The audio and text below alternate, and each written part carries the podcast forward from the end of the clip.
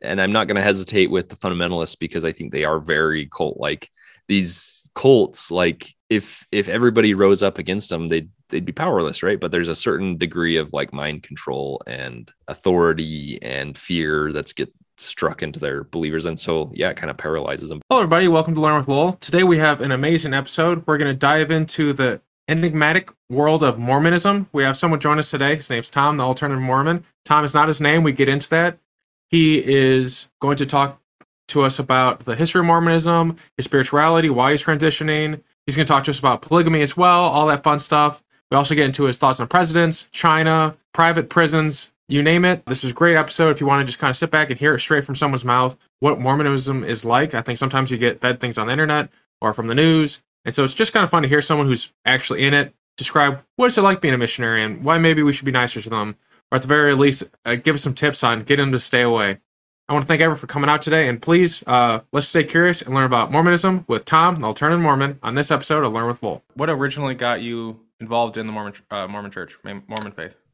So I was actually born into the Mormon faith. Um, both my parents um, also were born into it.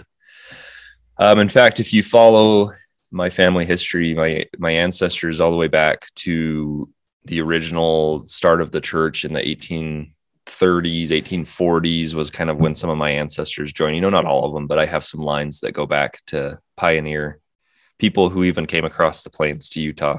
So yeah it's it's uh, definitely ingrained in my not quite to my genes you know it's not a not a uh, a race or a specific culture but it is kind of ingrained in my ancestry a little bit. So yeah i've i've been in for a long time.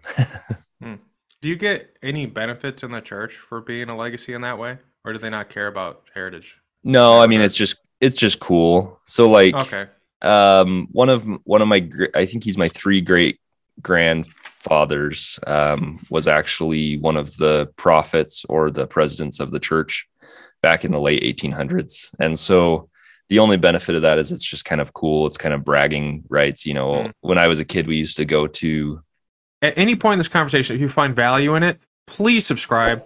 It is hugely beneficial and it tells Google and everyone out there that this is content worth watching.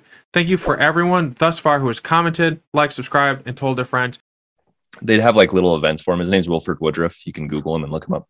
Um, they'd have little like events, and he he was a polygamist, just like other early Mormons. So like his there's a million of his descendants, you know, in Utah. So they do little things where you'd be able to go and meet other people who were related to him, but it's like it's not like I knew him, you know, distant mm-hmm. third, fourth cousins and possibly through different wives. So So there's not like a, a master alternative Mormon family reunion that happens where it's like you take over a convention center. Yeah, uh, well, there might be, but that's not because of my heritage. It's probably just because, you know, I, I actually have a large family. My my grandma, I think, mm. had like um, 10 or 11 siblings because she wow. had a mixed family. But anyway, no, related to the heritage of the church, no, no real benefits.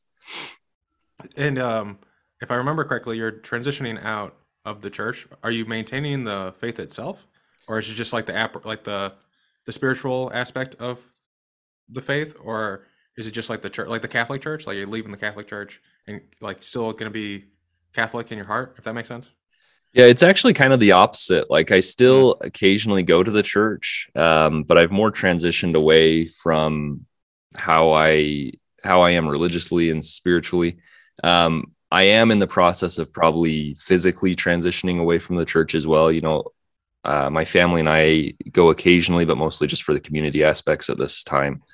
Um, in Utah, um, the church is a pretty big part of communities. You know, um, in U- in Utah, at least where I live, down in Salt Lake City, it's not quite this way, but where I live, the majority are active LDS members. So, in order to just maintain some some community, um, you know, we still occasionally go. What are the like the core beliefs? The, the my exposure to people of the Mormon faith is Brandon Sanderson, uh, uh, Chris Stuckman, which uh, you were telling me is a different type of thing, which is interesting, and then um, every now and again there's like uh, Mormons on the on a uh, street corner that like will sit yeah. there and wait for you to engage, like make eye contact, and they start telling you things, and then which I actually find kind of irritating. But um, yeah, people come up to your door. That's those are all my exposures to people of the faith. Yeah, so so I get those. You get uh South Park. A lot of people have seen the South Park Mm. Mormon episode. Um there there are a few other famous Mormons. You know, obviously you have Mitt Romney who ran for president um in what was that 2012. And you have um so like if you're into music, Brandon Flowers of the Killers is a Mormon. Um Dan Reynolds of Imagine Dragons has recently transitioned away from being a Mormon.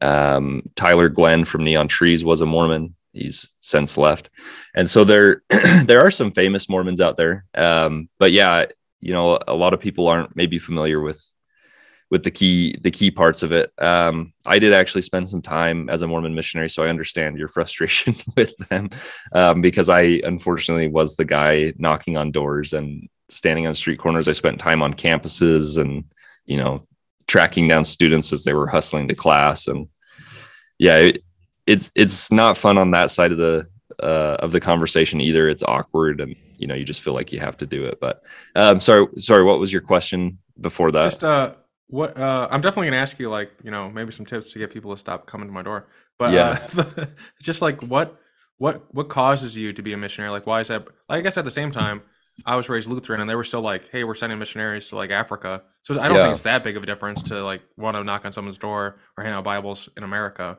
But at the same time, I'm just curious, like what are the core tenets of Mormonism that resonate with you in particular? Yeah, so I would get that question a lot because I spent my mission in Indiana, as we were talking about a little bit off air, which is predominantly Christian.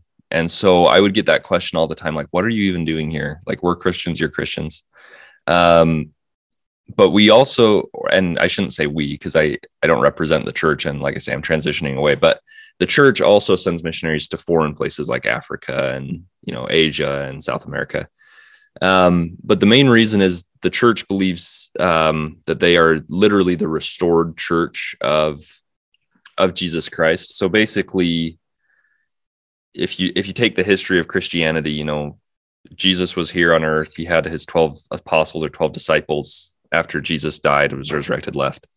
Um, you know, they went on for a while, and then the Catholics claim that that authority has continued to this day. Right? That Peter was sort of the first pope. Um, I'm, I know I'm oversimplifying it if any Catholics are listening, but but basically that that line continued on.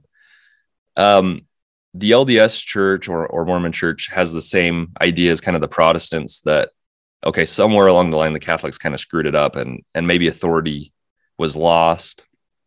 And so the Protestants kind of, you know, a lot of them maybe don't focus as much on authority. They're just more focused on the grace of Christ. Um, but then the Mormon doctrine, and I, I don't have to give a full history lesson, although I can later if you want. The Mormon doctrine, basically in the 1800s, um, it's this idea that through literally through angelic ministration, through visions and like angelic visitation, that Joseph Smith, the first prophet, received this authority that the ancient apostles had and was able to restore or reorganize this church of Christ. So the reason you see Mormon missionaries, even in the US, is their idea is that um, although they're Christians and Protestants are Christians and Catholics are Christians, that the Mormon church has sort of like the true Christianity, is one way to say it, like the true church, but also Mm. like the true authority to baptize, to do all these things. So, so their idea is that yeah, we're we are still sending people to Christian countries where people are predominantly Christian, but we're trying to get them in you know if if christianity's this huge building we're trying to get them in our specific room if that makes Yeah. sense That makes sense. The there's a Protestant Reformation where people were getting like burnt alive for being like you know one degree separated from Catholicism. yeah Did, did the Mormons face any of that? I mean, I I think predominantly you were in America, which ho- hopefully did not do that. I would hope that people weren't like attacking. uh, that's actually a stuff.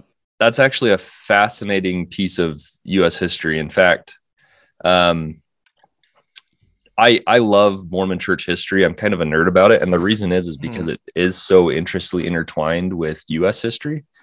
So the Mormon church um, is the largest, as far as I know, the largest American made religion. Um, now, I think um, like Methodists, like the Wesleyans, I think they're technically American made as well. I can't remember, but anyway, the main ones, the main ones you have that maybe are different from Protestantism is you have Mormonism, Jehovah's Witnesses were American made, and then you have Seventh Day Adventists. Um, and I know a lot of Christians, all three of those, a lot of kind of Protestant Christians would kind of clump those as like cult type religions. Um, and so they, but they are all three American made, and they're all actually kind of sprung up in the same 30, 40 years. To give you I know I said I wasn't going to do a full history lesson, but a lot of these questions are hard to do without. So, um, so yeah, Mormonism started with Joseph Smith, who was the founder, um, or or members of the church would just call him the one who restored the church, and he's considered a prophet. Um, to try to keep it brief, he when he was in his late teenage years, early 20s, he started to write or what he said translate a record, which is called the Book of Mormon. You know, that's like the Book of Mormon musical. You'll see, like I say, the South Park episode talks about this. Um, although it's not exactly a faith promoting episode, if you want a 30 minute kind of humorous episode, that's a great summary of kind of the history of Mormonism. And actually, they get a lot of it right because the founders of South Park are ex Mormons, um, or at least one of them is.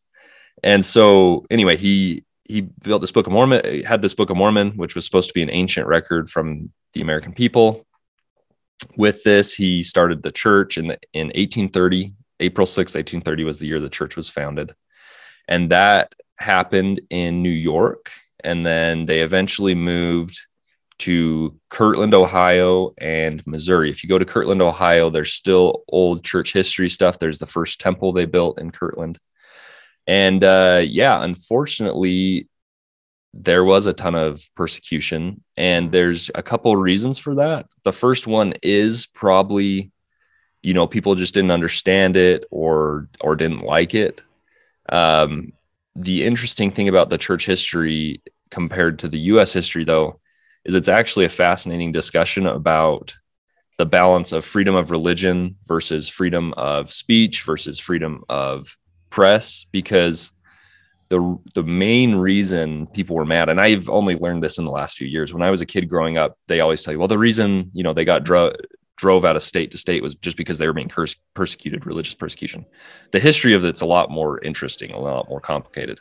The reason they were so mad is these group of Mormons came and they'd clump together in a community and they would start voting together as a block. So like Joseph Smith would hmm. say okay the Democrat candidate is the most supportive of Mormons. They're they're the most likely to help us. So everybody, you know, these 5,000 people or whatever, all of us are going to vote for this candidate. Now you can see why these transplants moving into a community and then just changing the dynamics of the democratic vote would make some people a little bit mad. And this was, you know, they were in Ohio, they were in Missouri, they were actually split between the two for a while. Like this was the frontier of the United States in the 1800s. Yeah. And so the legal system was pretty sketchy um, back then. You know, we've come a long ways. And so you can kind of sympathize, not that it's okay to persecute someone because of their religion, but you can sympathize why people in that area felt like they had to do this extra legal justice of burning down houses. There were people getting tarred and feathered. Um, there's even a couple instances in Missouri that it did get to violence and death. You know, there was some massacres. There's you can even Wikipedia. There's something called the Utah or not Utah, the Mormon Missouri War.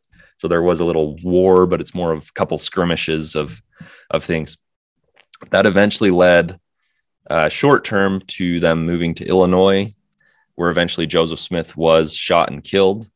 Um, again it's hard it's hard to give a full i mean you could spend hours talking about this history but but the main reason he was um, persecuted shot and killed was there was a lot going on but at the end of his life there was a, a newspaper kind of a defamatory newspaper that that came out and was saying joseph smith's a polygamist it was a secret at the time that he was a polygamist um, that he's trying to hoard all this power and stuff and so as the mayor lieutenant governor of his militia and prophet of his church. Uh, he kind of had a lot of power and did command that uh, his local city militia go and destroy this newspaper press. So that's why I'm saying it's an interesting hmm. conversation mm. of okay, as an American people, we believe in the freedom of religion, we believe in the freedom of speech, we believe in the freedom of press. But what happens when those collide, right? Who who which which side of the freedom gets the upper hand you know do you do you have the do you have the freedom of religion where you just say yeah sure it's fine if your religion says you can go destroy presses or do you respect the press? And so again it just escalated escalated escalated and then all these mobs decided to take extra legal justice um, killed joseph smith and his brother. And then that as the history goes that's how the mormons left illinois. The you know i think a lot of people have seen the mormon pioneers. They're they're familiar with the mormon pioneers that went from illinois to utah led by brigham young who you know brigham young university byu is named after. And and yeah so so just due to persecution but um, i think persecution is a little bit simplistic um, because it, it was a really complicated situation. I'm not i'm not saying that it's okay because if you read about the persecution and the extra legal justice a lot of it is you know it's it's wrong. But at the same time like you can if you put yourself in their shoes maybe you can understand it. But but the mormon church definitely has a history of of persecution of being driven out of their place being driven out of their homes until they came to utah which at the time um, wasn't part of the united states. It was actually part of mexico. Shortly after they came it became a territory. And then um, my fifth grade teacher will be mad at me. I can't remember what year but utah state became a an actual mm-hmm. state. So that's interesting. Then, especially if this like actually five thousand versus like a, a a number just to tell I'll make the point because in Ohio there's only like like Tennessee only had like 25 30,000 people at that time. Ohio had about 50,000 people. So if you're if you're rolling around with a solid 5,000, that's 10% of the population of a state. Voting population is probably even greater than that as a proportion. So you're you're going around and just like wheeling like a giant, you know, and if, especially if if there are people who don't like what you're saying, there's a lot of there's a lot of cases in uh especially the early years of our republic where like people people were just like, oh, you're you're on a, another party. And they started like dueling in the courthouses and stuff. Like, um, uh, what was his name? Andrew Jackson. I think like dueled a bunch of people just for fun. Well, then maybe not just for fun, but like they would say inappropriate things about his wife, and he would just duel them and shoot them and stuff. So it's it's a very like rough and rumble type of period of time, and then you add that component to it, and uh, democracy in that form was really like before that. I think we had pirates and like the Athenians to pull from in terms of like how to run that type of system. So it was very much like an experiment, like figuring out like how to how do you get along. I think we're probably a little better than that, but then a little bad too. Like we're still working on that. But um, do you um, if you if you could have like I know this is kind of like a meta question, but like Utah does seem like a, like the perfect place for a bunch of people they go and kind of like displace the political will of the area or like at least the people who have the guns to like move them out. Um so it seemed like a pretty good spot to like bunker down and then just do your own thing out there. Um i can't imagine in too many other states like maybe nevada but then nevada's kind of like known, known as like sin city or what you know has like uh, las vegas and stuff. So it, kind of seemed like like utah was like the perfect place and the perfect time for mormons to like find a home where like people wouldn't be too obnoxious to them yeah, um, you you basically quoted Brigham Young because you know anyone who went to elementary school in, in Utah is taught the famous story of Brigham Young. Uh, when they the pioneers came across, he supposedly had a vision of the Utah, the Salt Lake Valley, the Great Salt Lake Valley, and they came up over the mountains, and he was sick. I can't remember with like cholera or something, and they turned his wagon around, and supposedly he said, "This is the right place," and kind of put his staff in the ground and it was this like Moses like experience yeah. and it's it's kind of this legendary Utah moment. So yeah, when you said this is the perfect place, I mean that's basically what Brigham Young said.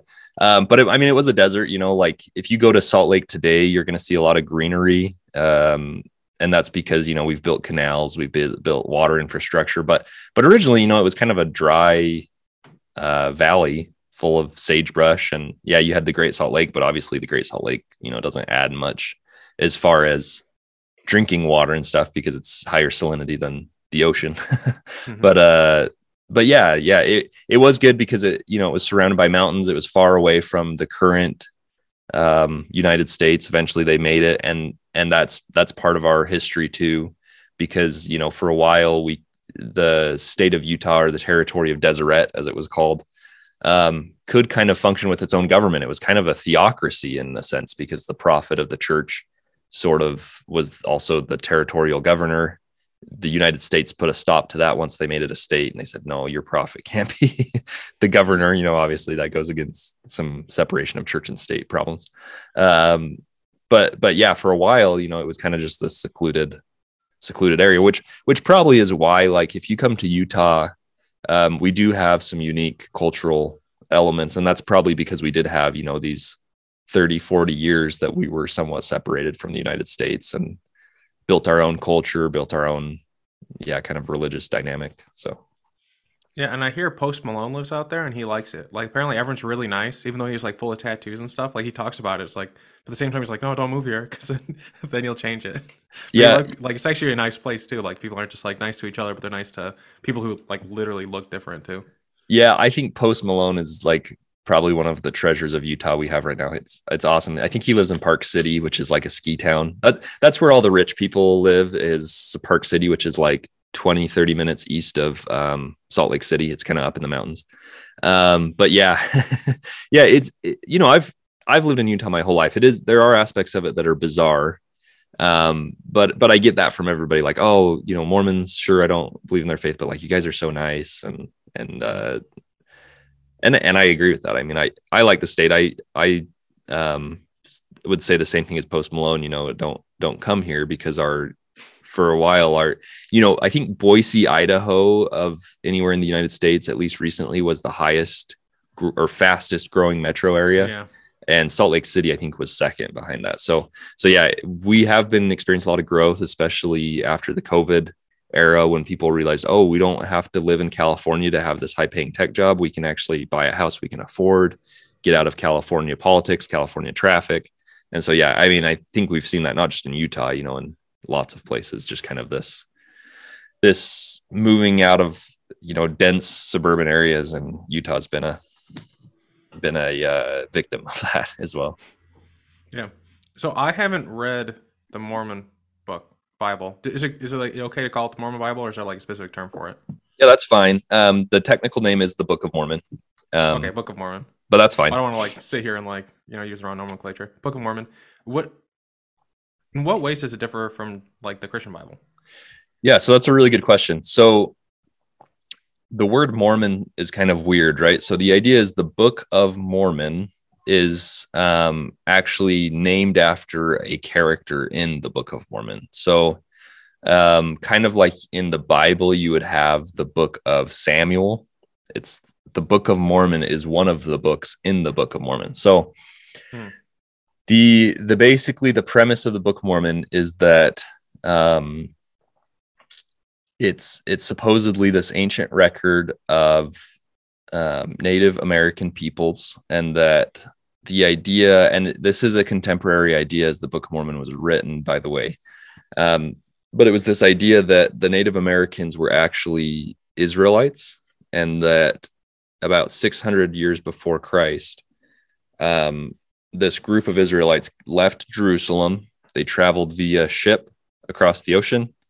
They landed in the Americas. They set up a civilization. Um, there are some like racial undertones in it, and maybe undertones is a soft word because the whole plot is that this group divides into a righteous group and a wicked group. The righteous group are still Israelites. They're kind of, you know, typical Israelite um, race you know, so not white like a European, but the wicked group uh, is cursed with a dark skin.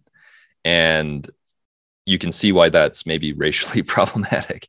Um, but then the the main plot of it is that eventually, over a period of about a thousand years, so in 400 years before Christ, this wicked dark skinned group eventually kills off the more righteous light skinned group and that supposedly is how the Native Americans came to be. Now that's been disproven since then with DNA evidence. You know, the the leading science on it, the leading DNA evidence says that um, no Native Americans are probably Asian in descent and arrived via the is it the Bering Strait across Alaska and Russia, where it, you know they yeah. think they they made a land bridge and they could have walked across there what ten or twenty thousand years ago or whatever. So that yeah, the yeah, the science is pretty set on that. Um, so that's that's been refuted in the Book of Mormon. the the other stuff about the Book of Mormon. So it's basically like the idea is that um, the Bible talks about the Israelites in Jerusalem area, and you know their their origins and stuff, but that this group of people also had dealings with God. They had prophets. Um, the crowning moment of the Book of Mormon is actually it's in the middle, which is when Jesus himself, supposedly after he's resurrected, descends and visits these people in the Americas, and uh, and so basically it's similar to the Bible and it even quotes the Bible. There's some Isaiah verses. Um, some of the stuff Jesus says in Jerusalem is quoted verbatim in the Americas, which is problematic as well, if you're looking at it from a historical standpoint. Um, but basically, it's it's the same idea, but totally different stories, totally different scripture, if you will, because it's supposedly a different people. Hmm. But um, outside of the stories, or like the are the, like like in uh, Christianity, for instance, like the angels are actually quite ugly. Like it's actually like the demons that look cool. Uh, yeah. Which is interesting that now that uh, now that the angels look good, like like in modern portray- portrayal, they look like handsome things. And it's like, well, if if if like demons were like running things, like that's what they'd want you to think. Like the the nice looking ones are the good ones, and the ugly looking ones are the bad ones. You know, like they're flipping it. But yeah. Like in the, the the Bible, like they're like hideous looking creatures. Like people have like done renditions of them, and they're like fifty eyes yeah, I've seen stuff, those. like like twenty wings. I don't know. Like is so does any of that change, or is it really just like the implementation uh, and like the story it, changes? It doesn't talk about that kind of stuff as much. There are angels in it, but um, Mormon theology is very much that like angels are like us. You know, they're kind of what would you say, like a human human in nature. Um, so like the Book of Mormon, the the starting of the Book of Mormon was Joseph Smith claimed to have a vision that uh, the angel Moroni is the name, uh, visited him. And if you ever see a Mormon temple, at least one that's been built before the last couple years, on the top of the angel or the top of the temple, there's an angel blowing a trumpet. And supposedly that's the angel Moroni. And the angel Moroni is actually a character, like a living person in the Book of Mormon. So the Mormon theology is that angels are basically just people that like either have died and are like it's their spirit or like um I don't know if that if that sort of makes sense. So it's like humans and angels. They're yeah, they're, they're not, not like separate. separate. entity. No, not like a separate creature or whatever you want to call them. Like like they they're very human in nature. So. Hmm. And then um well it sounds like you still have a lot of respect for the history and you know some of the, the faith elements. So what's causing you to transition out? And then what is what does transitioning mean? If it sounds like it might be you'll still have appreciation for it as you move out. Yeah so so that is a great question and that's the whole reason i started the podcast that i call alternative mormon um, because i see myself as kind of an oddity. So mormonism is is what i would use the term high demand is a high demand religion. Um, some people prefer to use the word cult I try to avoid that word because I think it's a little bit of a buzz buzzword. Um, just because it's not very descriptive. Because cult could probably describe if you if you look at the definition of a cult, it could probably describe anything from very simple Methodist or Protestantism Christianity to like Jim Jones and the Kool Aid, right? Like, so there's this huge I, I, just don't like the word cult. It's not that I think yeah. it's wrong because I think it's probably accurate, um, but it's just that it's not very descriptive and it's kind of an emotional word. But uh, anyway, Mormonism is a high demand religion, and so because of that, um, a lot of people who learn for themselves that they don't believe it tend to not have much respect for it. They get pretty pretty angry, pretty pissed off, and they're like, "Why have I been lied to my whole life?" And uh, even some go so far as they want to like they want to tear down the church or they want to try to pull other people out of the church. I don't see it that way. I mean i still like there's uh, you know there's days i'm angry or whatever um, but the only person i can really be angry at is myself if i am angry. Um, but i have lots of family members who are still members of the church. And i think for the main for the most part, at least today's version of the church, it's mostly good. Um, you know, there are some harmful elements. And so I'm talking out against the harmful elements. So, like the blind obedience to a leader, or like the policies of like we've had harmful policies throughout the years. We used to have harmful policies towards black people. Now we have harmful policies, in my view, towards LGBT people. And so, like, yeah, I'm going to speak out about that. But like, as a whole, I think it's the system isn't good, but like the people are good. So, like, I'm to take, I'm to be respectful to the people. I'm to be respectful to the religion and, you know, do what I can. And the other reason I'm sort of this alternative Mormon or like a little bit of an oddity is because Mormonism is such like a literalistic religion where like it's either true or it's not. A lot of these people that leave, they just abandon religion. And I'm not saying that's wrong. People can do whatever they want. Um, but they choose to become sort of like atheists or nihilists or like just they just don't want anything to do with religion. And like I say, that that's their choice. Um, but I actually still have a belief in Jesus. I still consider myself a Christian. Um, although nowadays I kind of call myself a Christian agnostic, where like, yeah, I, be- I believe in God, I believe in in Jesus, but like it's not really defined. It's kind of loose. Um, but I want to keep that belief because it's like, yeah, that you know that that belief resonates with me. I like that, and so that's that's that's what my podcast is all about. Is like uh, taking the good and leaving the bad. Uh, trying to be you know respectful, respectful to the faith. I'm trying to build sort of a non-threatening environment for both active Mormons, uh, transitioning Mormons, and ex-Mormons, so that they don't feel like I'm, you know, attacking their religion, and so that they can feel safe about that. So, so yeah, that that that's kind of the idea there. Um, as far as what transitioning looks like, um, it is it is sort of probably weird to a lot of religious people because like Catholics, um, and and not I've been railing on Catholics a lot. I I have respect for Catholics. I don't mean to rail on them. Um, but you know, the typical Catholic is like you go to church on Easter and Christmas, right? And so, like, to a Catholic, it's like, what? Like, you don't go to church, so you're not a Mormon? Like, that doesn't make sense. And, um, but in in the church, like, there's definitely like a set of expectations to follow, you know, like don't drink alcohol or go to church every Sunday, all this stuff. And so, like within the church, there's this distinction between like a full believing member and then someone who just kind of transitions away. So I still call myself a Mormon. That's why I call myself the alternative Mormon, is because like I'm I'm weird, but like like I was saying earlier, like these are my ancestors, right? So like culturally, I'm very much a Mormon. Like um, I'm well, I won't say how old I am, uh, just because I don't want to give docs too much personal information. But like, you know, I'm 33. Yeah, exactly. And and I've never I've never drinking alcohol, so it's like I'm weird, right? Like that's super Alcohol's weird. Not that interesting. It's well, boring. yeah. I mean, for some people, you know, it's their life. yeah. Um, yeah. Go to Wisconsin sometime. They drink yeah. everyone else under the table. there you go. But like, so there's aspects of my upbringing that are just like I'm super weird, right? And like I've just come to like love the weirdness of my upbringing, weirdness of my culture.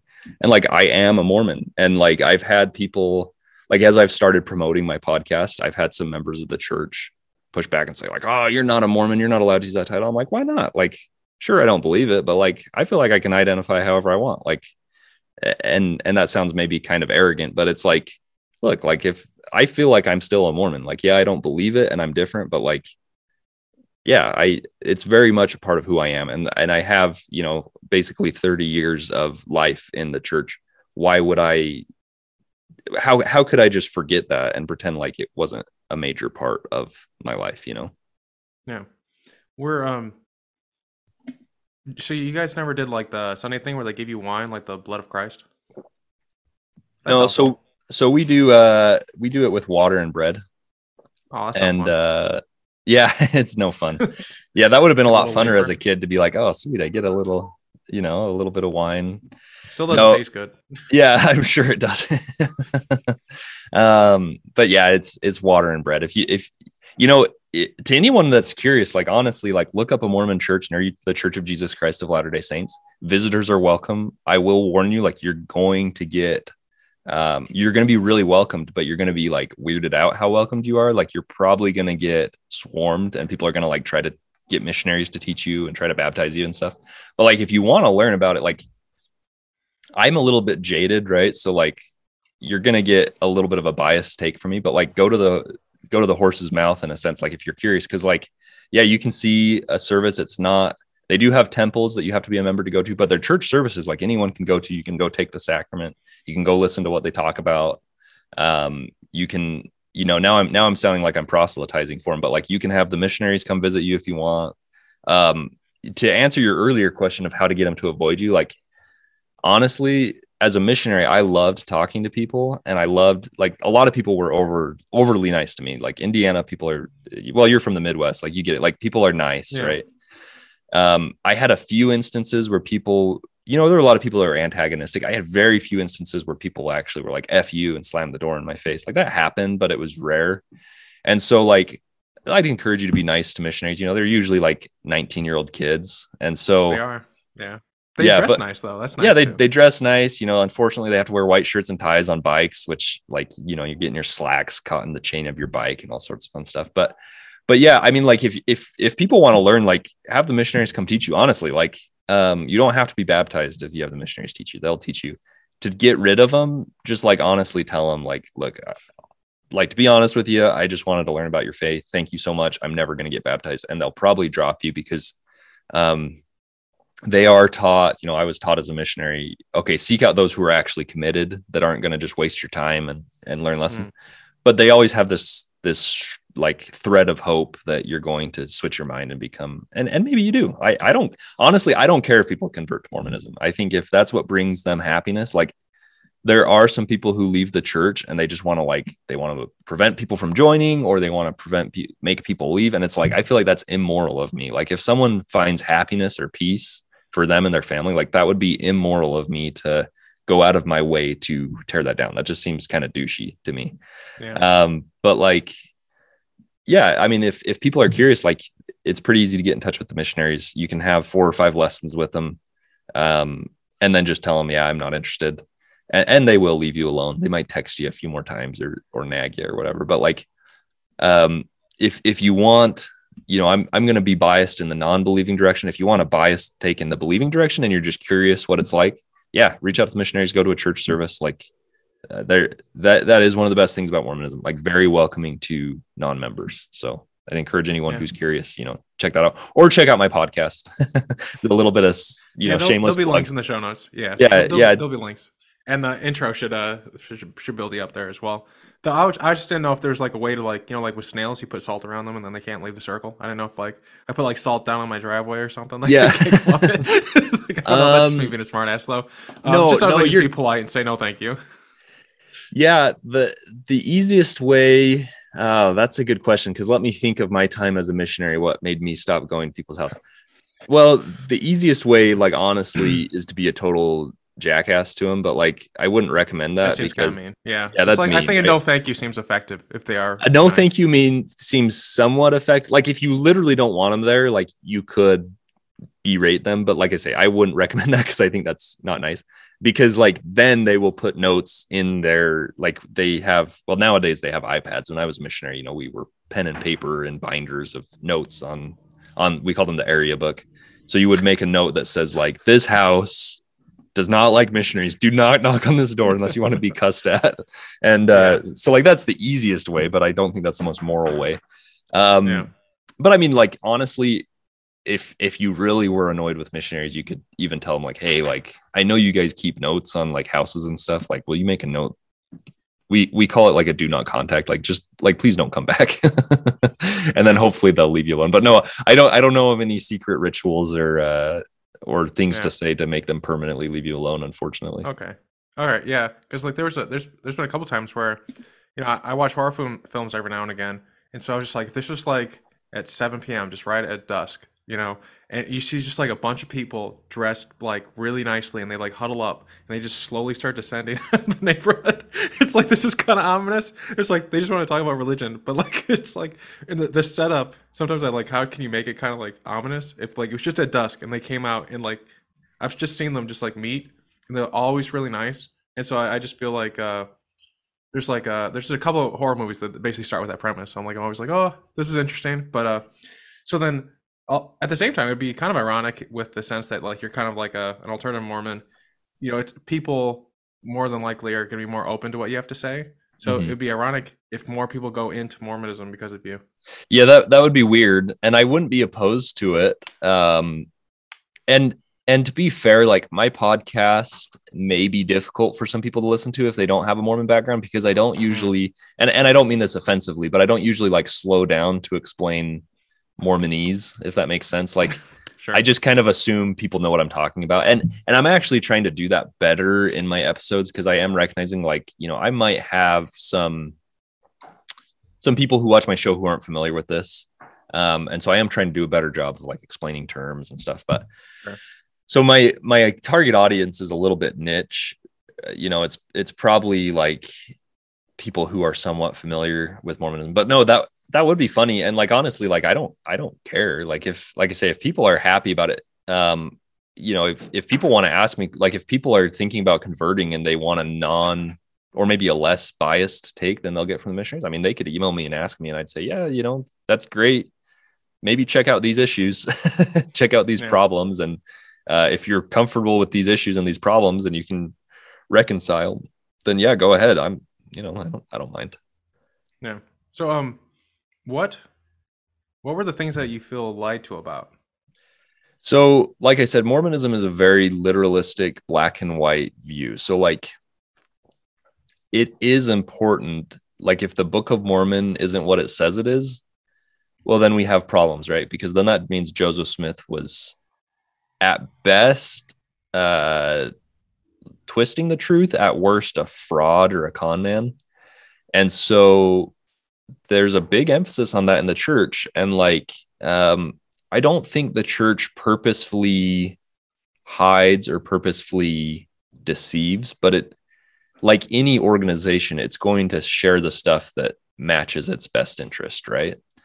And amazingly, like I've had doubts my whole life about aspects of the Book of Mormon um, or about these prophets. You know, are they, do we follow the prophets? Are they infallible? And no, of course they're fallible, they're people.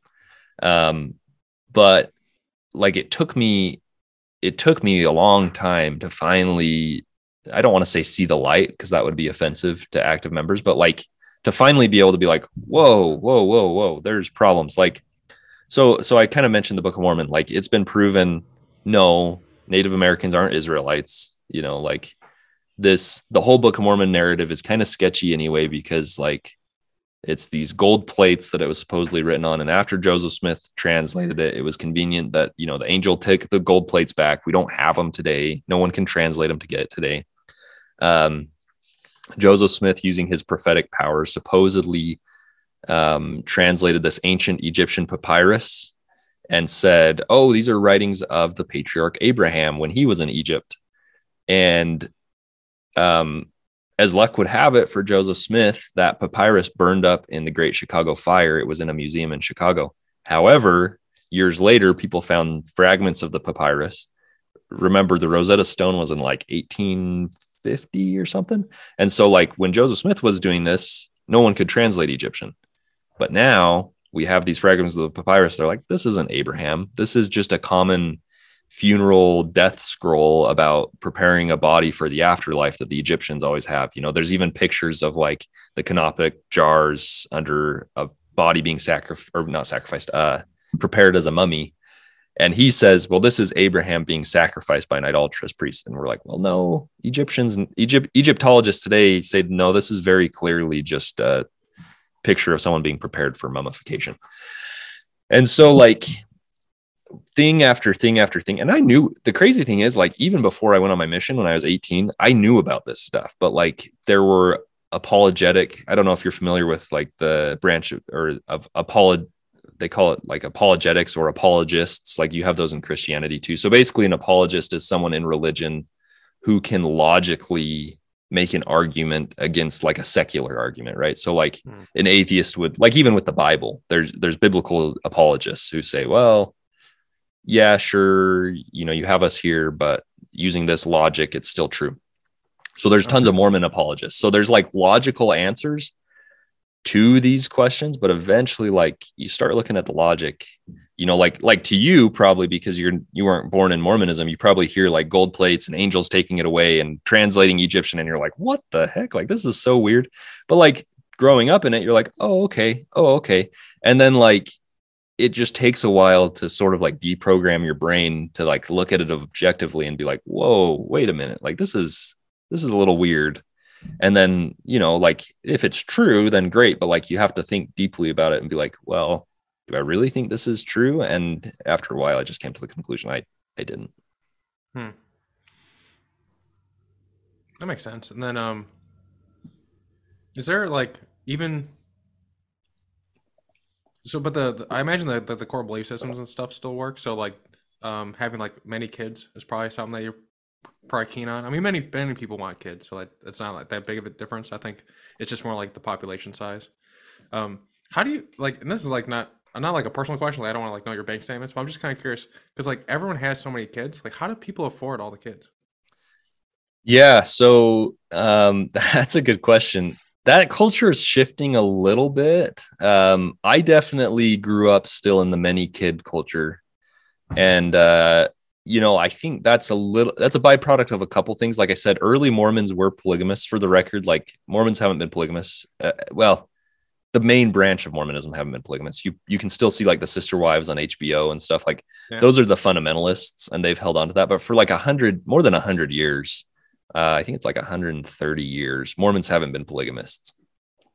But I, the idea, well, one of the ideas of polygamy was probably to try to have more kids, um, even though that's you know kind of a screwed up justification for that. But um, so I think that's one of the byproducts. Also, like Mormons are pretty conservative type Christians, you know, just like you would see with a Catholic, you know, back in the day that like, you know, you're not expected to have birth control. You're expected to just, you know, basically if if you're having sex it's to make children. That was kind of mormonism for a while too. I i was that wasn't the case so much when i came around but there still is a, a huge importance on family um, even large families. And and i still know people in utah who have large families. I don't have a large family personally. I have i have two kids and um, there's a good chance that's probably where i'm to stop. Um, but you know you never know but I I was the youngest of six, so like yeah, I I had a big family. Um, my dad wasn't uh, exceptionally wealthy, uh, and sorry, my parents weren't exceptionally wealthy. My my mom didn't work; she was a stay at home mom. And honestly, when I was a kid, like I have very vague memories of my dad, and it's my my dad's a great guy. I, I have lots of respect for him, but you know, when I was a kid, because there were six kids in the house still like I think he was working two or three jobs, you know, try to mm. support six kids. Um, and so, yeah, I mean, there are some who are successful and wealthy and can make that work, but there's also some that it's a struggle, but I think it's a struggle they're, they're willing to have. And, and I mean, I, I agree with that. If people have kids, I think having kids are great. You know, um, it's not for everybody. Obviously, as a human race, like it has to happen, or you know, we're gonna go extinct, or or our economies will go upside down, or whatever. But like, yeah, I, I think it's a good thing. I think it's a worthy cause. Um, but I personally, I would rather have less kids be able to give them what they need, give them the attention they need, than have you know six to ten kids or something. I I don't envy the Mormon parents that end up yeah having a whole little clan. Yeah, I, I used to think it'd be fun to have like twenty kids and then have like a town and have like a like have like a town. I just call it Lolton, just like a ton of lols. But it's like you know that's a lot. Of, that's a lot of time and attention. Or else they'll like turn uh, feral and start attacking me or something. You know, like like you know they need direction and stuff, or else it doesn't go well. Yeah, yeah. You uh, if you're actually interested in that, you should check out some of the fundamentalist Mormon communities, and you can have you can have multiple wives too while you're at it. I don't think my my wife would like that. I feel like some competition. I don't. I don't think most do. I don't think most do. it feels like a bad. I mean, it feels like a bad rap for everybody because, like, I mean, how? I'm not saying it's difficult, you know, like to you know have only one partner, but at the same time, it's like imagine multiplying the complexity of partners. You know, it's like one one wife seems like enough to fill my cup. You know, so if I had like multiple, it's like well, my cup's just like overflowing, and I like I'm like starting to like twitch a lot when I go out in public or something. You know, it's like where where do I go to relax? Like I'm just getting badgered the second I come home or something. I don't know. It just yeah. sounds like for the guy, it doesn't sound like all that fun. And then from the women, I don't know if that sounds all that fun either. Yeah, yeah, polygamy definitely has um, some issues with it, especially you know you see it especially in the fundamentalist Mormons today, but you see it in church history too, especially when there's like young girls involved and like coercion involved. Like that's obviously jacked up. Um, but even if it's consenting adults that do it, I just don't think it works out because, yeah, like personally, I don't have the emotional energy um, to have multiple wives. And yeah, then there's the jealousy, and rightly so, the jealousy of having multiple wives. You know, these these fundamentalists like communities, like if you look up um, for whatever reason, people are like fascinated with it now. So like you have, you know, like the sister wives. There's a documentary on Warren Jeffs, who that one that's a gross documentary because Warren Jeffs is just a pervert. Um, and is he the in, guy? I, I, remember now. seeing. I remember seeing one where they're following a couple of Mormon families, and apparently, like the women pick out the next wife, and he they were like talking about how like sometimes they find the implication was that sometimes they find young women, and um, and, and he was the guy looked in the camera was like sometimes you just have to be patient, and like there's like little little girls running around, it's like oh, the camera people are clearly like, you know, whatever. But I was like, oh my god, I don't know which one that was. I don't know if that like, was him. He he was married, so he was the leader of the fundamentalist sect, and uh, yeah, he was married to like eleven and twelve year old girls, and like it's it's gross because like he's he's in jail for child rape, and so you know, hopefully he rots in jail, and then the prison rots on him because yeah, those type of people don't deserve to be in our society, but um so yeah, that's gross. But like there are lots of documentaries about fundamentalist Mormons and polygamists because I think like I don't know whether it's just like our culture of just like loving the shock factor, but like people are fascinated by it. And there's even like like if you look at the sister wives, I can't remember their names. They sort of make it work. And like, you know, the sister wives kind of work together. They're kind of raising the kids together. And it's like, man, maybe that works. Like it's not normal or like what we tend to resonate with in society but it's like if they make it work i don't i mean i'm kind of libertarian in nature nature so i'm like well if it's consenting adults and like they're making it work like eh, sure you know yeah i feel like from just the population statistics there's more men than women so then like how does that work out there's like a bunch of like lonely mormons that sit in the corner just like being jealous well the fundamentalists actually they like will outcast their teenage boys sometimes because oh. yeah they they have to uh and they'll send like them to like ranches and stuff. Yeah, they'll because I mean, yeah, they gotta yeah, exactly like lions. They've uh, you know, the old senior men have to make room for all their future wives. Yeah, there's a I think that, I don't know if this is a true story anymore, uh, but there's this like uh, Freud put, proposed this idea of a primal father. So like in the olden days, there was like one person he, he had to have sex with all the women. So then the rest of the guys were like, well, this sucks. So then they ki- killed him and ate him. So so they would have the ability to have sex with multiple people. So it sounds like in these fundamentalist societies, they should take, you know, some their dads to like a cliff face and be like, "Oh no, he slipped. what happened?" yeah, you would think if they rose up together, they could yeah make something work, right? Yeah, I don't, I don't yeah, they just like push them off, and then it's like, "Oh, a bunch of widows are now on the market." You know, yeah. well, the wives should be in on it too well, I think there's something to be said about that because, like, um, you know, these, and I'm not going to hesitate with the fundamentalists because I think they are very cult like. These cults, like, if if everybody rose up against them, they'd they'd be powerless, right? But there's a certain degree of like mind control and authority and fear that's get struck into their believers, and so yeah, it kind of paralyzes them. But yeah, I think you're exactly right. There's enough there's enough people who could rise up against the power systems that it shouldn't work but once you know you get the psychology involved in it for whatever reason it does yeah how did your um i don't think the entirety of your social network knows that you're transitioning out though the podcast is kind of a giveaway at a certain point. How are they responding to it? Yeah so so you and i talked about this a little bit on email. So i i only go by my first name. Um, tom isn't a pseudonym. It is it is my first name. I don't use my last name when i podcast. Um and it's not because I'm doing anything secret. I mean, technically, if I speak out against the church, I could receive some discipline from the church. And what that could look like is either like being excommunicated from the church or something, but like that's that's as bad as it could get, right? Um, but the main reason I don't use my full name is just in case like someone happens to be Googling my full name and they come across me that's like my family members that don't know about it. So there is like some social backlash. Most of my well, actually all of my immediate family, so like siblings, parents, um, my in-laws they all know and uh, in fact many of my siblings actually left the church before i did um, but my my full believing and active members of my family eventually they're going to find out about it. I'm kind of just putting off the inevitable.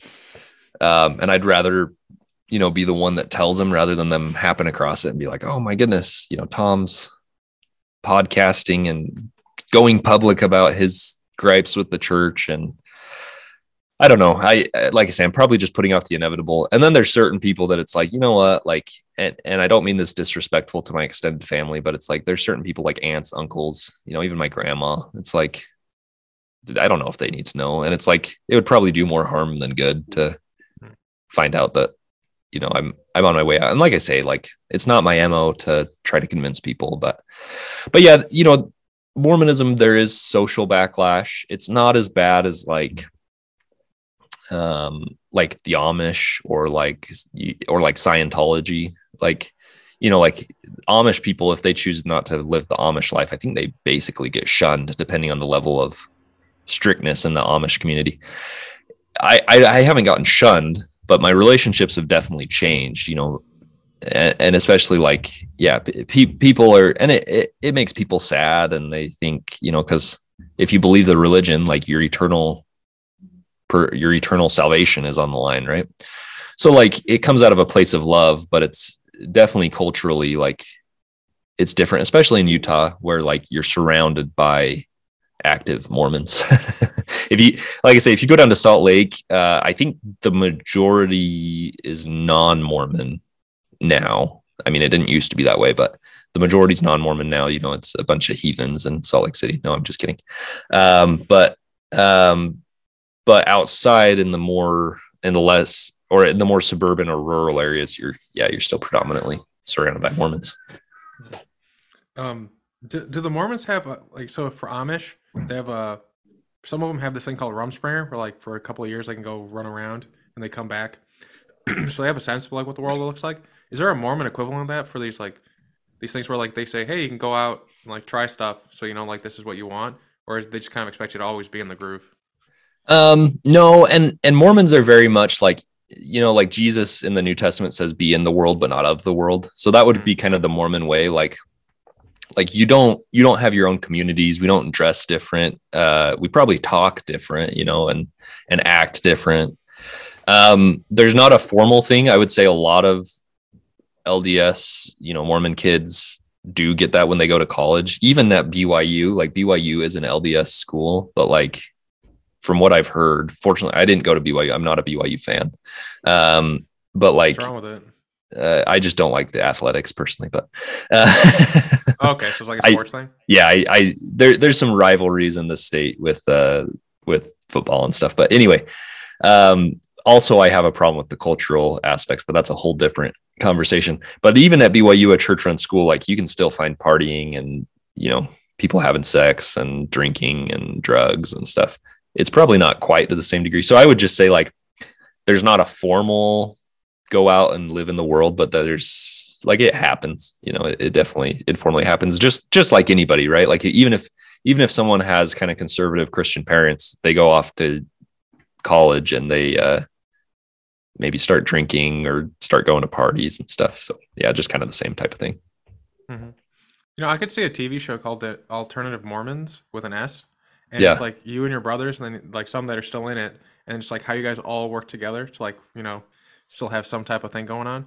I think that'd go well, like as a TV show. Like the first the first episode is just like you like breaking the news, and then like the rest of the season is just like the ramifications of this. is like everyone like like your brothers get followed, your parents get followed and stuff. Um, but at the same time, why would you want to do that unless they pay you a lot of money? So hopefully, yeah, yeah. I mean, maybe. So you're saying maybe I should reach out to like HBO or somebody and see if they're uh, I mean, depending on your, you probably like kickstart it yourself or do like a there we go. Thing. I mean, how much equipment do you really need? How many people do you really need? And you know, you have enough siblings that are, you know, uh, you could probably like give them like ten bucks and be like, hold this camera for a minute or something. There you go. Um, you could probably like jerry rig it yourself. I think. Go go yeah. viral on YouTube. Yeah, or uh, TikTok, but I'm hoping TikTok gets banned. I don't know how you feel about that, but I'm I'm, I'm on, I'm on uh, uh, I get comments now that I keep making comments about it. Like I like people write me like, why do you want TikTok to be banned? It's like that they're, because like, they're Chinese everything. spies. Yeah. yeah, it's like they're watching everything. There's a, a person who was saying that uh like the there was like Chinese um cameras or something like some type of like infrastructure system that was put across the Midwest, and they know where the nuclear things are because they're not allowed to move the camera more this way. Like they can't like Mhm. bevel it to this one area, so they have like a sense where they are. But like nothing stops them from just like moving the camera.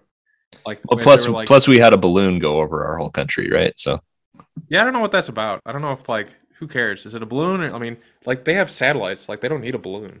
Like, Yeah, balloon's well, I- stupid. I have a theory on that. I I know this is totally uh unrelated. We're getting off topic, but it seems to It's me it seems to me that that was a test, a little bit of China saying, "Well, I wonder what happens if we invade their airspace if they'll shoot us down immediately." Which, in my opinion, I think we failed that test. I think China now thinks they can invade our airspace. So, I I have issues with how it was handled. But this isn't. We're not necessarily talking politics. We can if you want. I love politics too. So, Yeah, but- no, we can go in that direction. I think people have a. We can go anywhere, you know, whatever interests us. But uh, yeah, I don't know. I, the nice thing about America is we have two giant moats called the Pacific and Atlantic Ocean. So like, Sure. no one's really gonna mess with us. We have a giant navy, so no one really can mess with us. Globalization's kind of built on the back of Americans, which people bitch about, but overall, like more people are out of poverty because of globalization. Yeah, um like there's there's depending on the next 10 years go like there might not be anyone who goes hungry in america like in the world which might be yeah, I think that'd be awesome. that'd be pretty cool yeah. And versus like you know pre-world war ii where the british were like the superpower they they built everything so that everything would just like flow to them. But, like america we like we guard the infrastructure like the the trade routes. But if if china wants to trade with japan using the safety of the waters that we've prote- like projected like we're fine with that Yeah. but then you know i'm sure we have like some pretty good uh deals you know off the back of that as well Yeah, America is interesting because um you know, we got like the nuclear the nuclear bomb. We got the biggest stick and we were the first person not to use it. Uh, I mean, we did use it obviously, but we could have used it for global domination pretty easily in my opinion. And instead we used it to promote world peace, which is that's probably controversial because some people would say, well, no, Hiroshima and Nagasaki, that's not really world peace. But if you look at the the uh, opposite of what could have happened, I would argue it did bring world peace. So yeah i, I think wasn't like projected like a million a million soldiers would die yeah, on yeah. the first week right, including like all the civilians and stuff that were just gonna die right. Which obviously, like, there's moral implications, right? Do you do you play God and and take that out of the hands by killing innocent civilians? I think I think we've learned a lot from that. But but no, to, talk, speaking of giant moats, you know, I think we did have the moats until we started making ICBMs, and now now they're making hypersonic ICBMs, which is kind of terrifying because how do you shoot something that's going faster than the speed of sound that's heading towards your country? But I'm not a military expert. I'm I'm just a Mormon, you know. So, but yeah but if, if you start talking politics with me, I I'm kind of a nerd about that kind of stuff too. So I'll I'll start going off. But anyway, I apologize. sure uh no it's all good i i instigated it what do you think about uh, private prisons i personally hate them and i don't know why they exist A private what? private prisons Prisons. Oh, sorry, I thought you said presidents at first. Um, I actually haven't thought much about private prisons. Um, I think at a minimum our justice system sucks. I think it needs a lot of work. You know, um, as as a self-identifying libertarian, I think there's too many people going to prison for uh, victimless crimes. You know, possession of marijuana, stuff like that. You know, es- Yeah, especially just tax it yeah. Oh, yeah. I, I agree. I, I think, you know, legalize it, tax it. Um, and especially when, um, when the people who are harmed by the victimless crimes tend to be predominantly non-white people, you know, that, that is problematic. And I, to, to pretend like the justice system's perfect is, is wrong. Um, now, is our justice system better than a lot of countries? Yes. you know, look at, look at Russia, look at, you know North Korea, look at the Islamic states in the Middle East. Like, yeah, our justice system's a lot better, but that doesn't mean it doesn't have room to improve. Mhm. I have I haven't thought a lot about private prisons. Why why do you think they're such a bad idea? Um, they they tend to just be very um. They cut as many costs as possible, and I think fundamentally, our prison system was meant to be like, hey, we help people get back on track. Like you get punished for what you did, but you get back on track. Right. And at a certain point, it just became about punishing people, and then private prisons just. I think uh, there's a lot more suffering that happens in them because they're trying to cut costs as much as possible and make as much money. Like there's people that will um like have illnesses and stuff, and they'll just like kind of like kick the can, kick the can until you're out of the prison. Yeah. And now it's an even bigger problem, but now you have to take care of it yourself. So you have to find insurance, and now you have a pre-existing condition. So it's like if the idea is to get people from a state of uh, not doing right things to doing right things, uh, it just kind of it just kind of like takes from them to such an extent that they can't stand on their feet when they're out. And prisons themselves, like it's not like we have a great transition system as it is, but it just seems like there's a lot more abuse that happens in private prisons than public prisons. Um, at the same time, I'm going to be uh, talking to someone from Rikers Island, so I'll be uh, I can ask like specifically like what are the differences. But from the outside, it seems that like profit designed from how many people you have in your prison probably doesn't work very well to getting people to not come back to prison. There's a, there's been a couple of cases where like uh, judges and some um, uh, I think uh, private prisons were like working on a deal where the judge was sending more than was required, so that and then the judge would get a kickback and stuff. I think it's just, it's a wrong incentive system. Yeah, that that makes sense. That makes sense. And and I think it is funny to me because like um, you know, some people, especially like Republicans, push back on socialism, which is fine.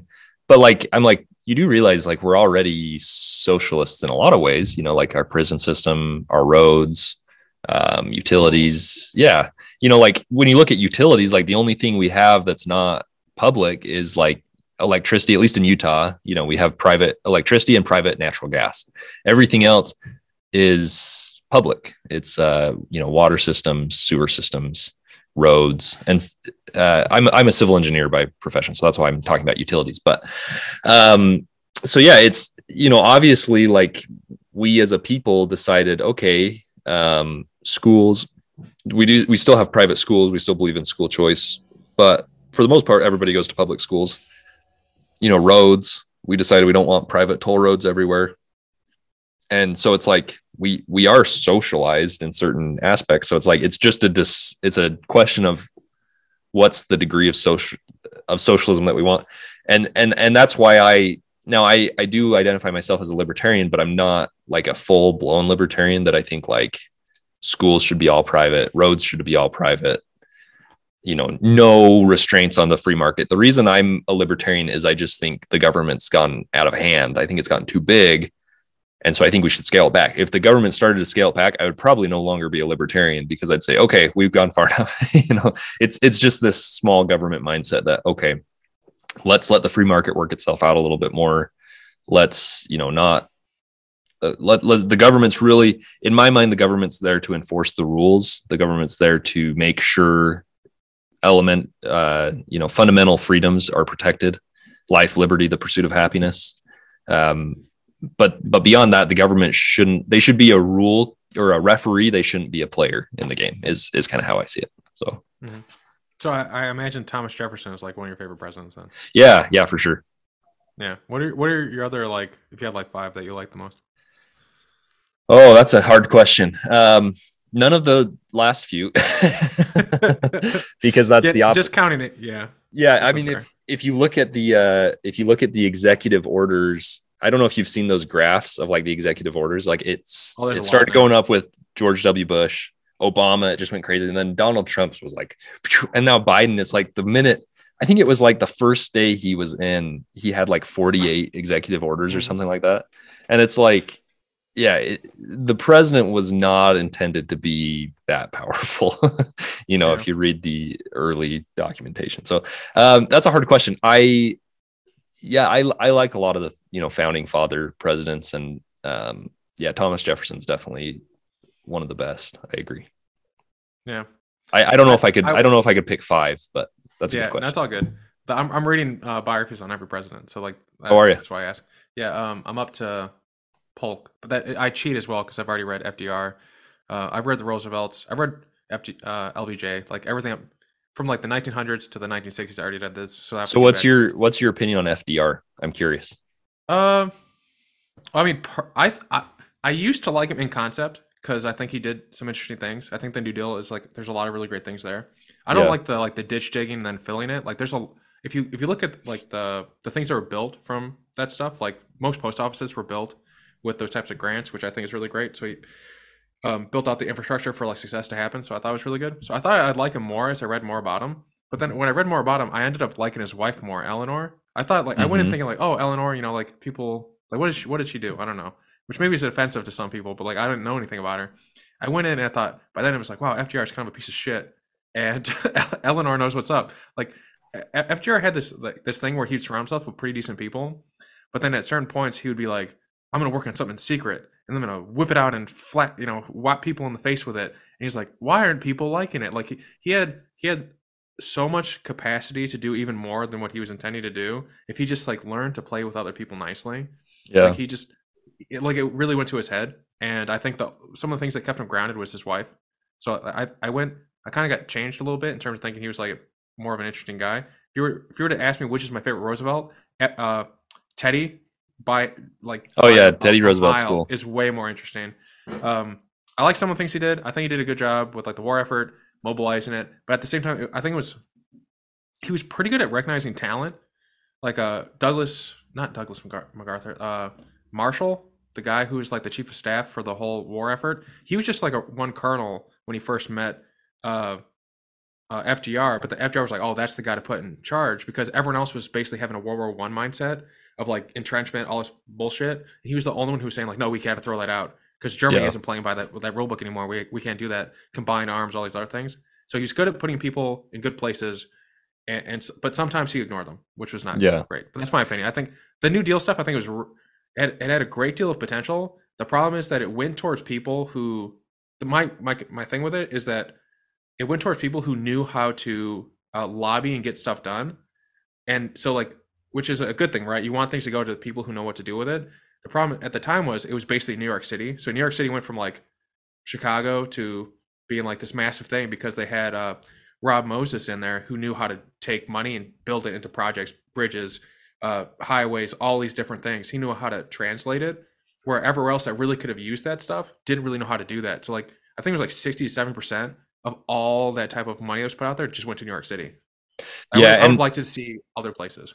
Yeah, I uh, I have a little bit of experience in my profession dealing with federal grants and and stuff like Mhm. that too. And yeah, it, it tends there tends to be a lot of fat, a lot of bloating, and there's people who profit extremely handsomely off government grants and knowing how to work the system. And yeah, I I, I just ask because FDR is probably one of my least favorite presidents because I he he instituted the Federal Reserve, right?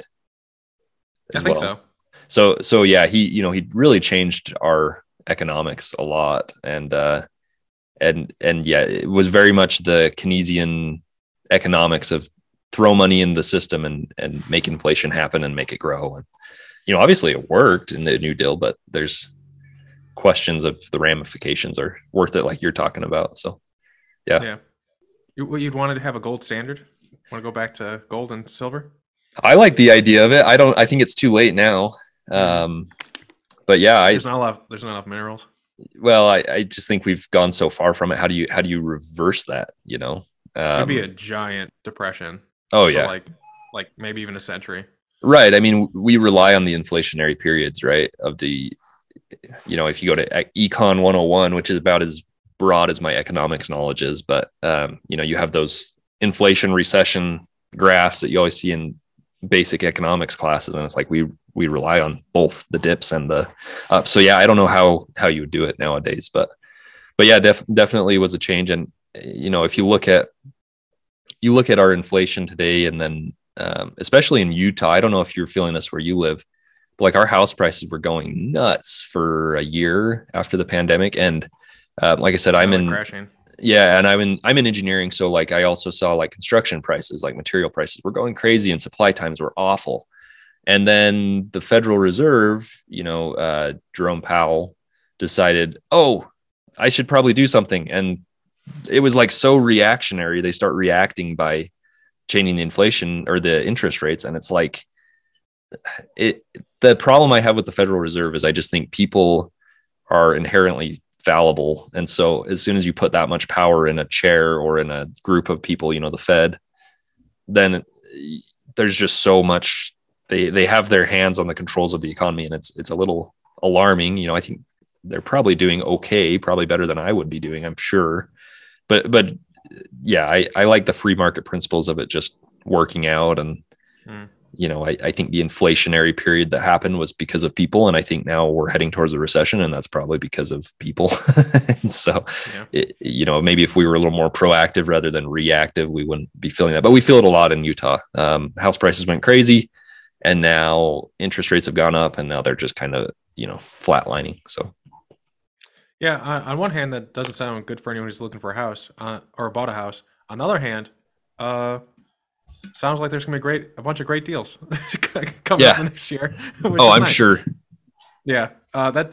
But I, I think sometimes like, what would I do if I was like, if I was like, when I critique a system, I think, what would I do if I was in charge? Like, if I, what would I do if I was like, uh, conceptually, like, you know, one of the leaders of the Mormon Church, for example. But if I was like the president of the United States, what would I do if I for, was coming in, if I was Joe Biden, and I like I really didn't like what Trump was doing or whatever, and I wanted to like get a lot done.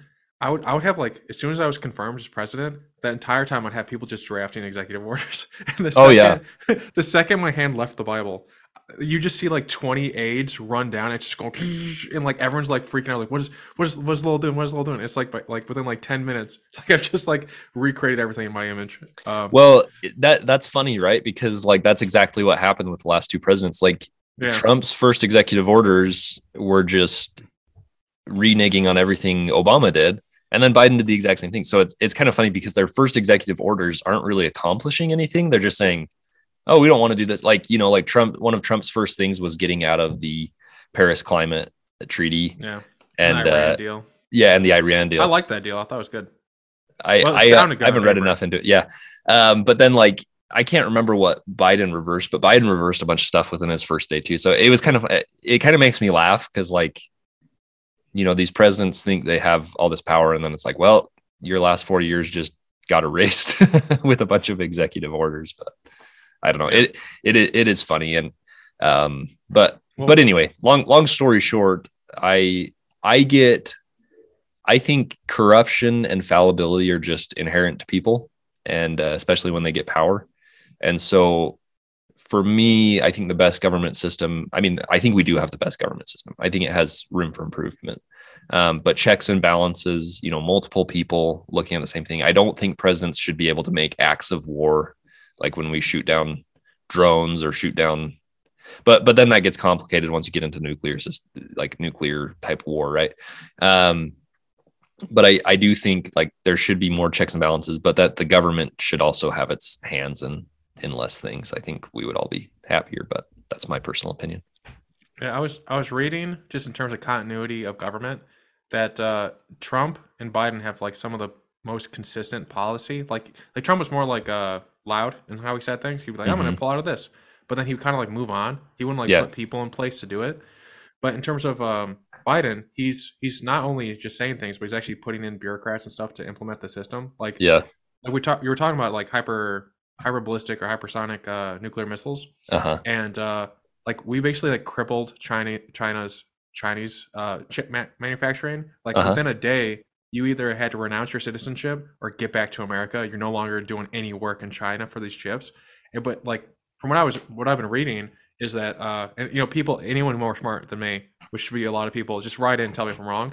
But like you know, Trump started like this anti like, hey, China's doing some bad stuff, especially with business. They were like just ripping off everyone's stuff, and then Biden's come in and just ripped out their entire chip manufacturing. So they're it like they sent them back to basically the Stone Age. Like their chips suck, Hmm. and uh, so like a lot of the technology, a lot of our the people that would want to fire a missile at America don't have like the chip potential to actually fire a chip at, at America. Oh, that's good. That's what it sounds like to me. Like they like yeah. there's a lot of stuff like that's going on, which I, I generally enjoy because it's like yeah. if China's if China's just like brain just like you know stealing everyone's stuff essentially in America, and they don't have any weapons for it, you know, and then there was like a trade war that kind of happened, but kind of didn't happen, and then Biden came in.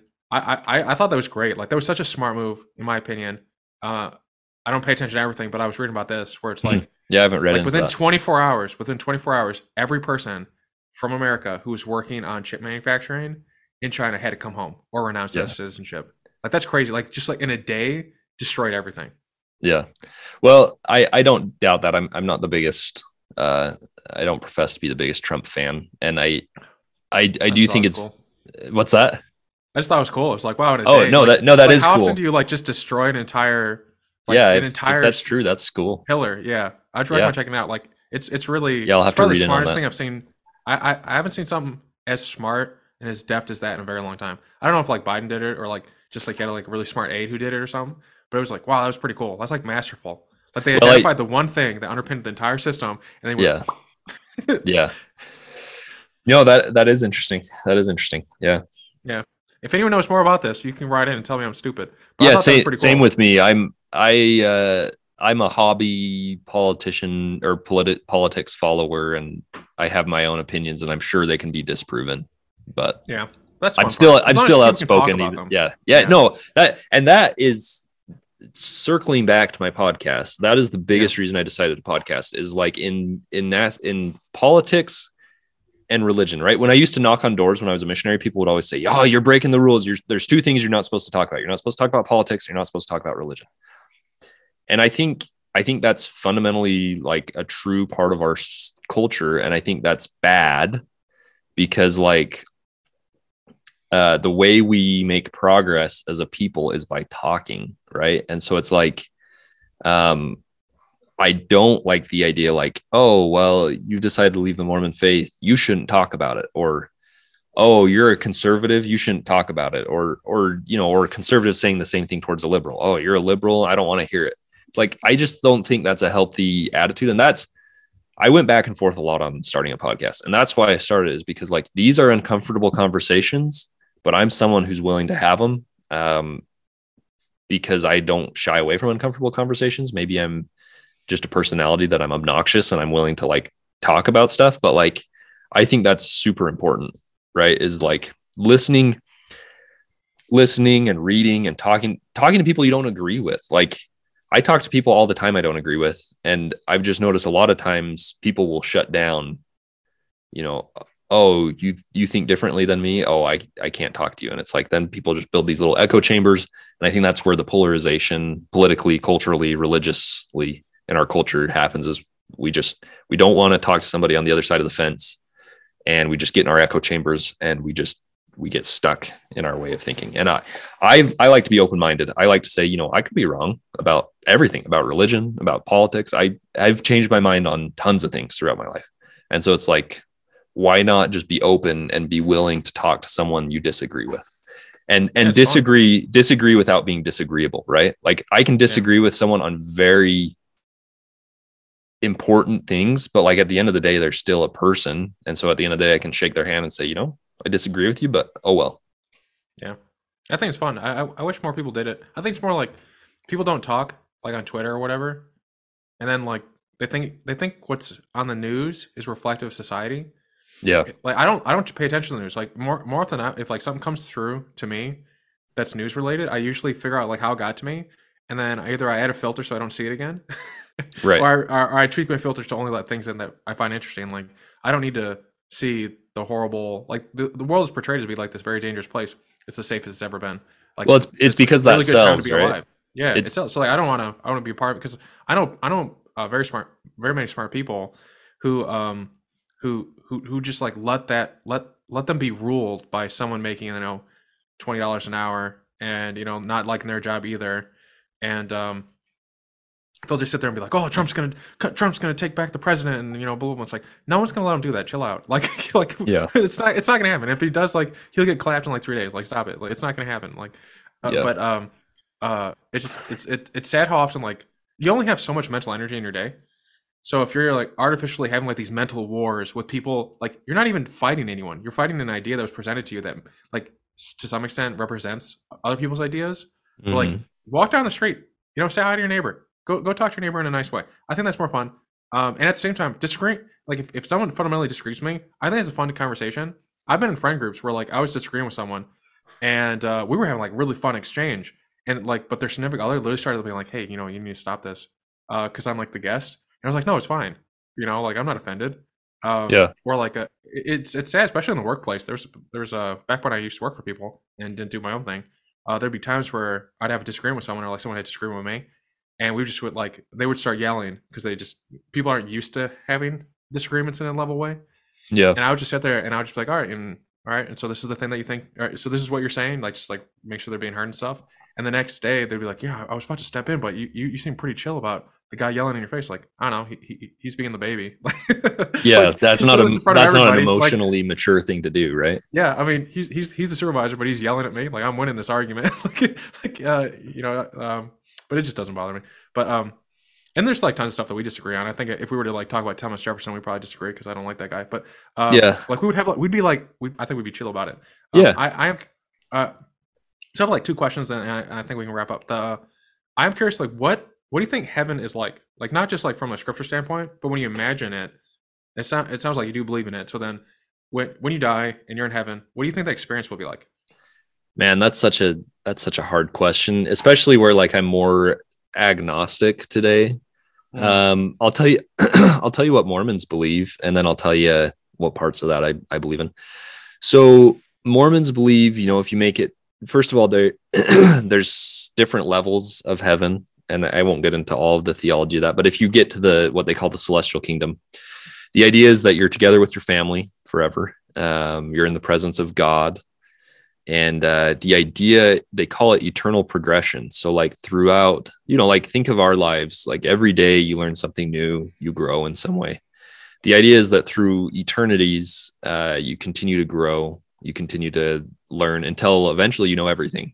And uh, and that and that's why mormons get made fun of like oh you guys believe you're going to be gods and have your own planet and stuff. That's actually kind of true in mormon theology is the idea is that you know if if we are the same way we are today where where we learn and grow eventually if you apply eternity to that equation yeah you'll know how to do everything right?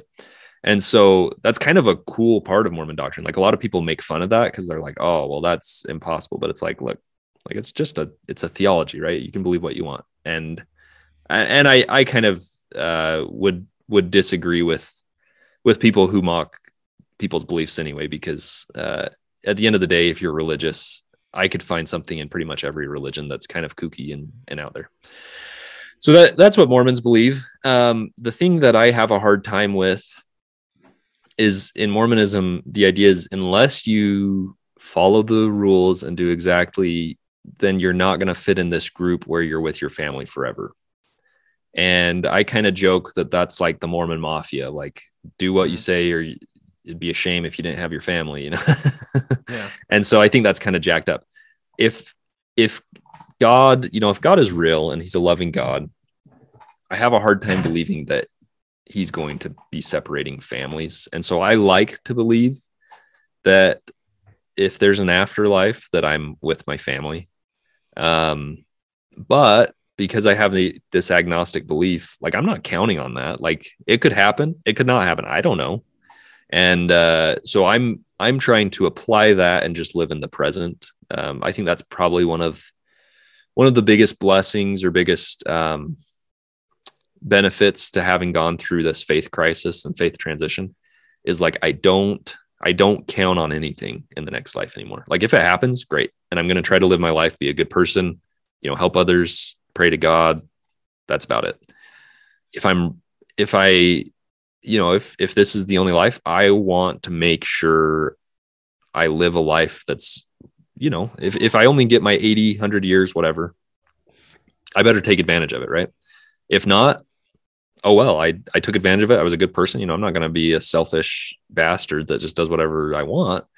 But but i do you know i i hope there's an afterlife. I think i think that'd be great but I I don't know exactly what it looks like. I guess we'll find out. I Yeah. i don't believe in a if you get one thing wrong you're going to burn an eternity in hell. I don't think that matches the god i believe in.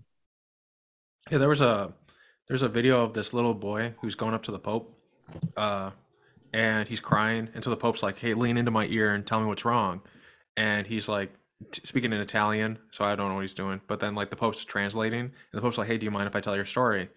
And the kid's like, "Yeah, all right." He's like, "Okay, well, you sit here with me while I tell everyone what you just said." And so the the boy's crying because his father died, but he wasn't baptized and he didn't believe in God, and so he's like, "Is my dad in hell?" And so the Pope was like, "Well, was your dad a good dad? Was he a good man?" And then the dad, his son was like, "He was the best man, like best dad in the world." And then the Pope was like, "I don't think God would let someone that like that so far from him. like he wouldn't let someone like that be far from him, even Yeah. if he didn't believe. And it's like, oh, that was that was so sweet to like say that to the little boy.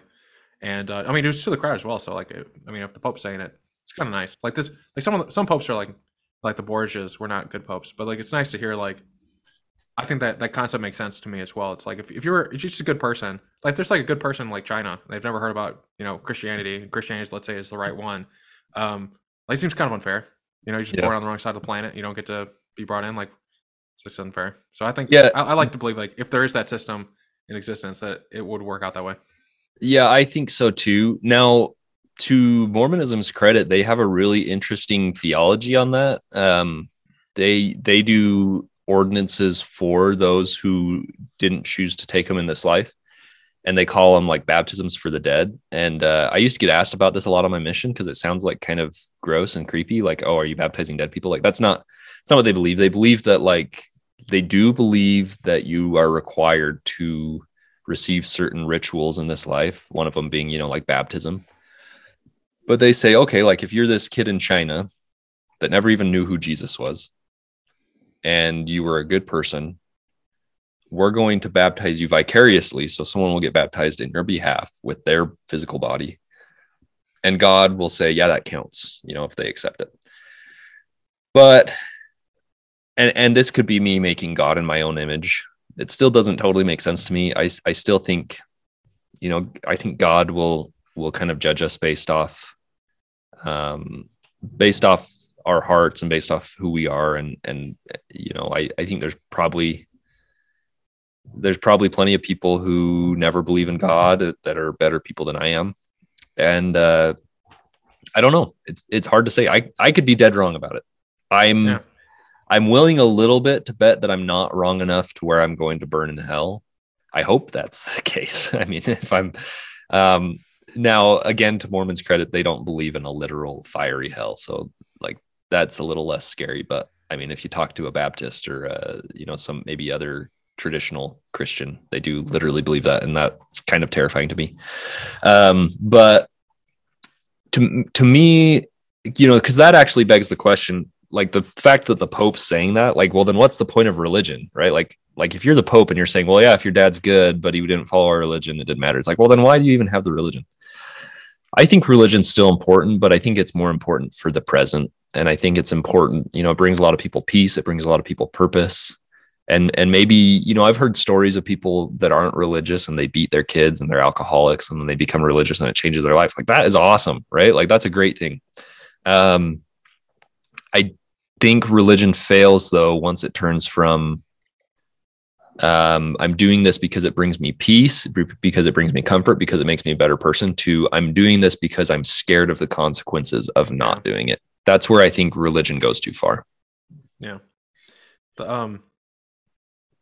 Uh. So I know I know we're getting to the end, so I'm trying to like condense my my questions. The, No, you're um, good. Uh. Do you think there's any uh theologic or relig- uh, like spiritual significance to uh angels and demons in terms of how they're portrayed switching? Where like the demons are the ugly ones and the angel, like we were talking about earlier. Do you think Yeah. there's any like like do you think like you know in some way like is is like are like demons like like influencing people to see it differently so that then they're more welcomed into people's hearts? I don't know. Like it's just like something I've been thinking about for this conversation. Maybe. Back in my head. yeah i i mean maybe um joseph smith had fascinating thoughts on angels and demons um Mhm. to the point that like so i don't know how familiar you are with the new testament but there's a verse in galatians that people would always throw at me that say it says basically even if a different gospel is preached to you by an angel than the gospel we're preaching like don't don't follow it and people would always throw that at Mormons and be like, see, you're not supposed to listen to an angel if it's different than the gospel of Jesus Christ. And we would argue, be like, no, we are teaching the same gospel of Jesus Christ. Um, but Joseph Smith had this interesting theology that demons could like could present themselves as a messenger from God, like as an angel. And so he had this whole system of like being able to figure out, okay, is this a good guy? Is this a bad guy? And that that gets complicated because then it's like, well, Joseph Smith, how did you know that that angel that visited you the first time was a good guy? You know, so yeah, I I don't I don't know much about the theology. I, I would be very agnostic when it comes to heavenly messengers and stuff. I I have no reason to know or believe one way or another. I I have a uh, I have a pretty non-literal view of the Bible personally. Um, I think I think a lot of those things maybe didn't happen. You know, there's pretty good history to show like Moses probably wasn't a real person, and uh, it was probably just kind of a myth that was told.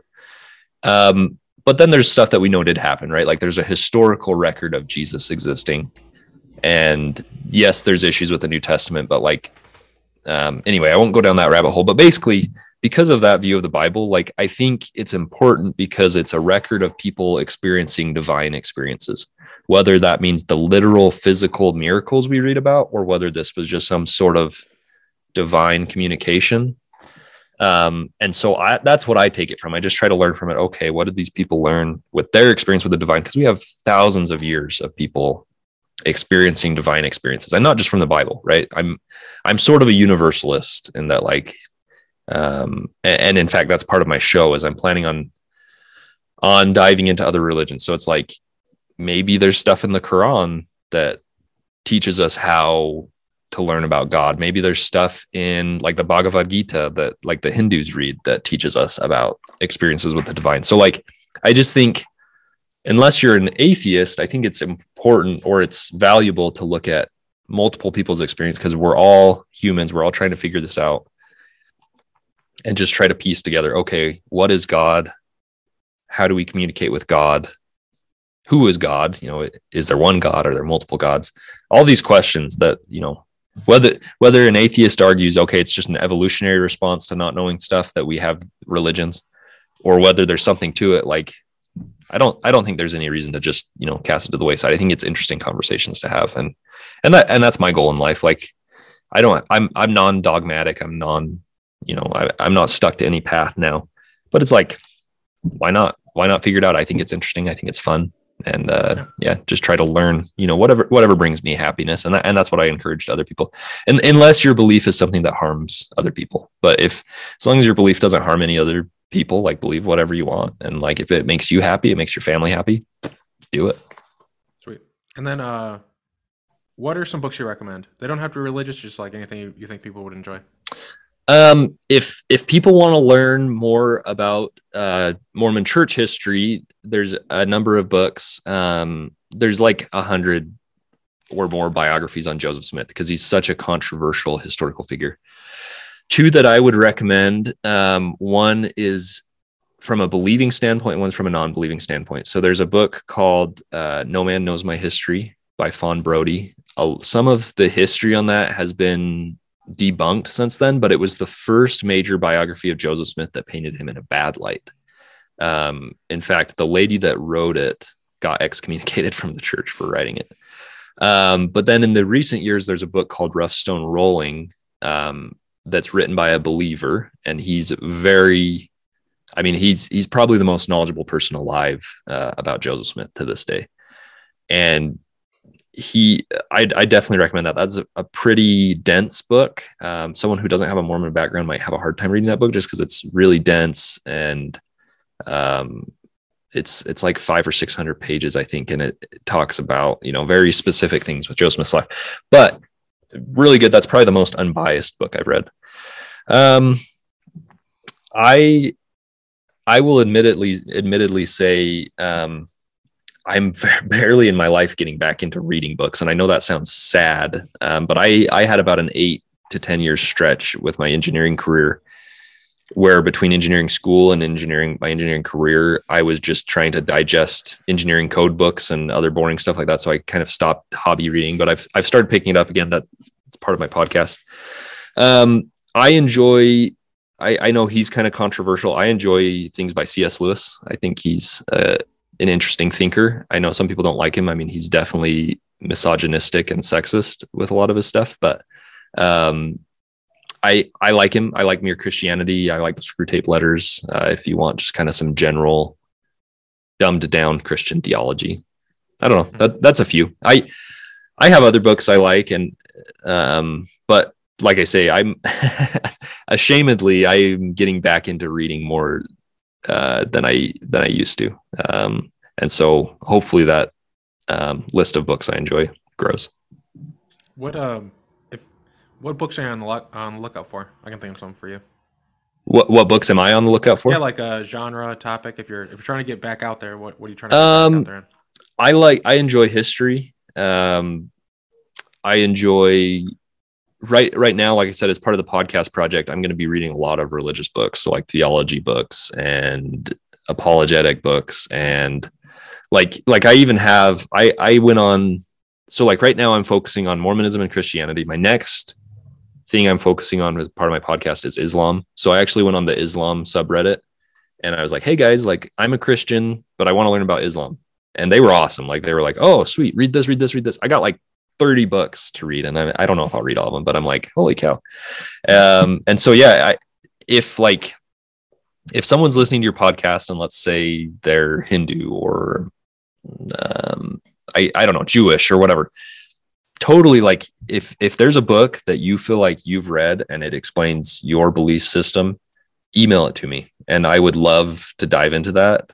Um, but and you've got a link to my show notes. If people want to correspond with me like my email is always open to anyone. Uh, it's alternative mormon podcast at gmail.com and uh, yeah i i just want to talk to anybody talk to everybody uh, even if you believe differently than me in fact especially if you believe differently than me because yeah that that's my goal is just to discover help other people on this journey of discovery with me At any point in this conversation, if you find value in it, please subscribe. It is hugely beneficial and it tells Google and everyone out there that this is content worth watching. Thank you for everyone thus far who has commented, liked, subscribed, and told their friends.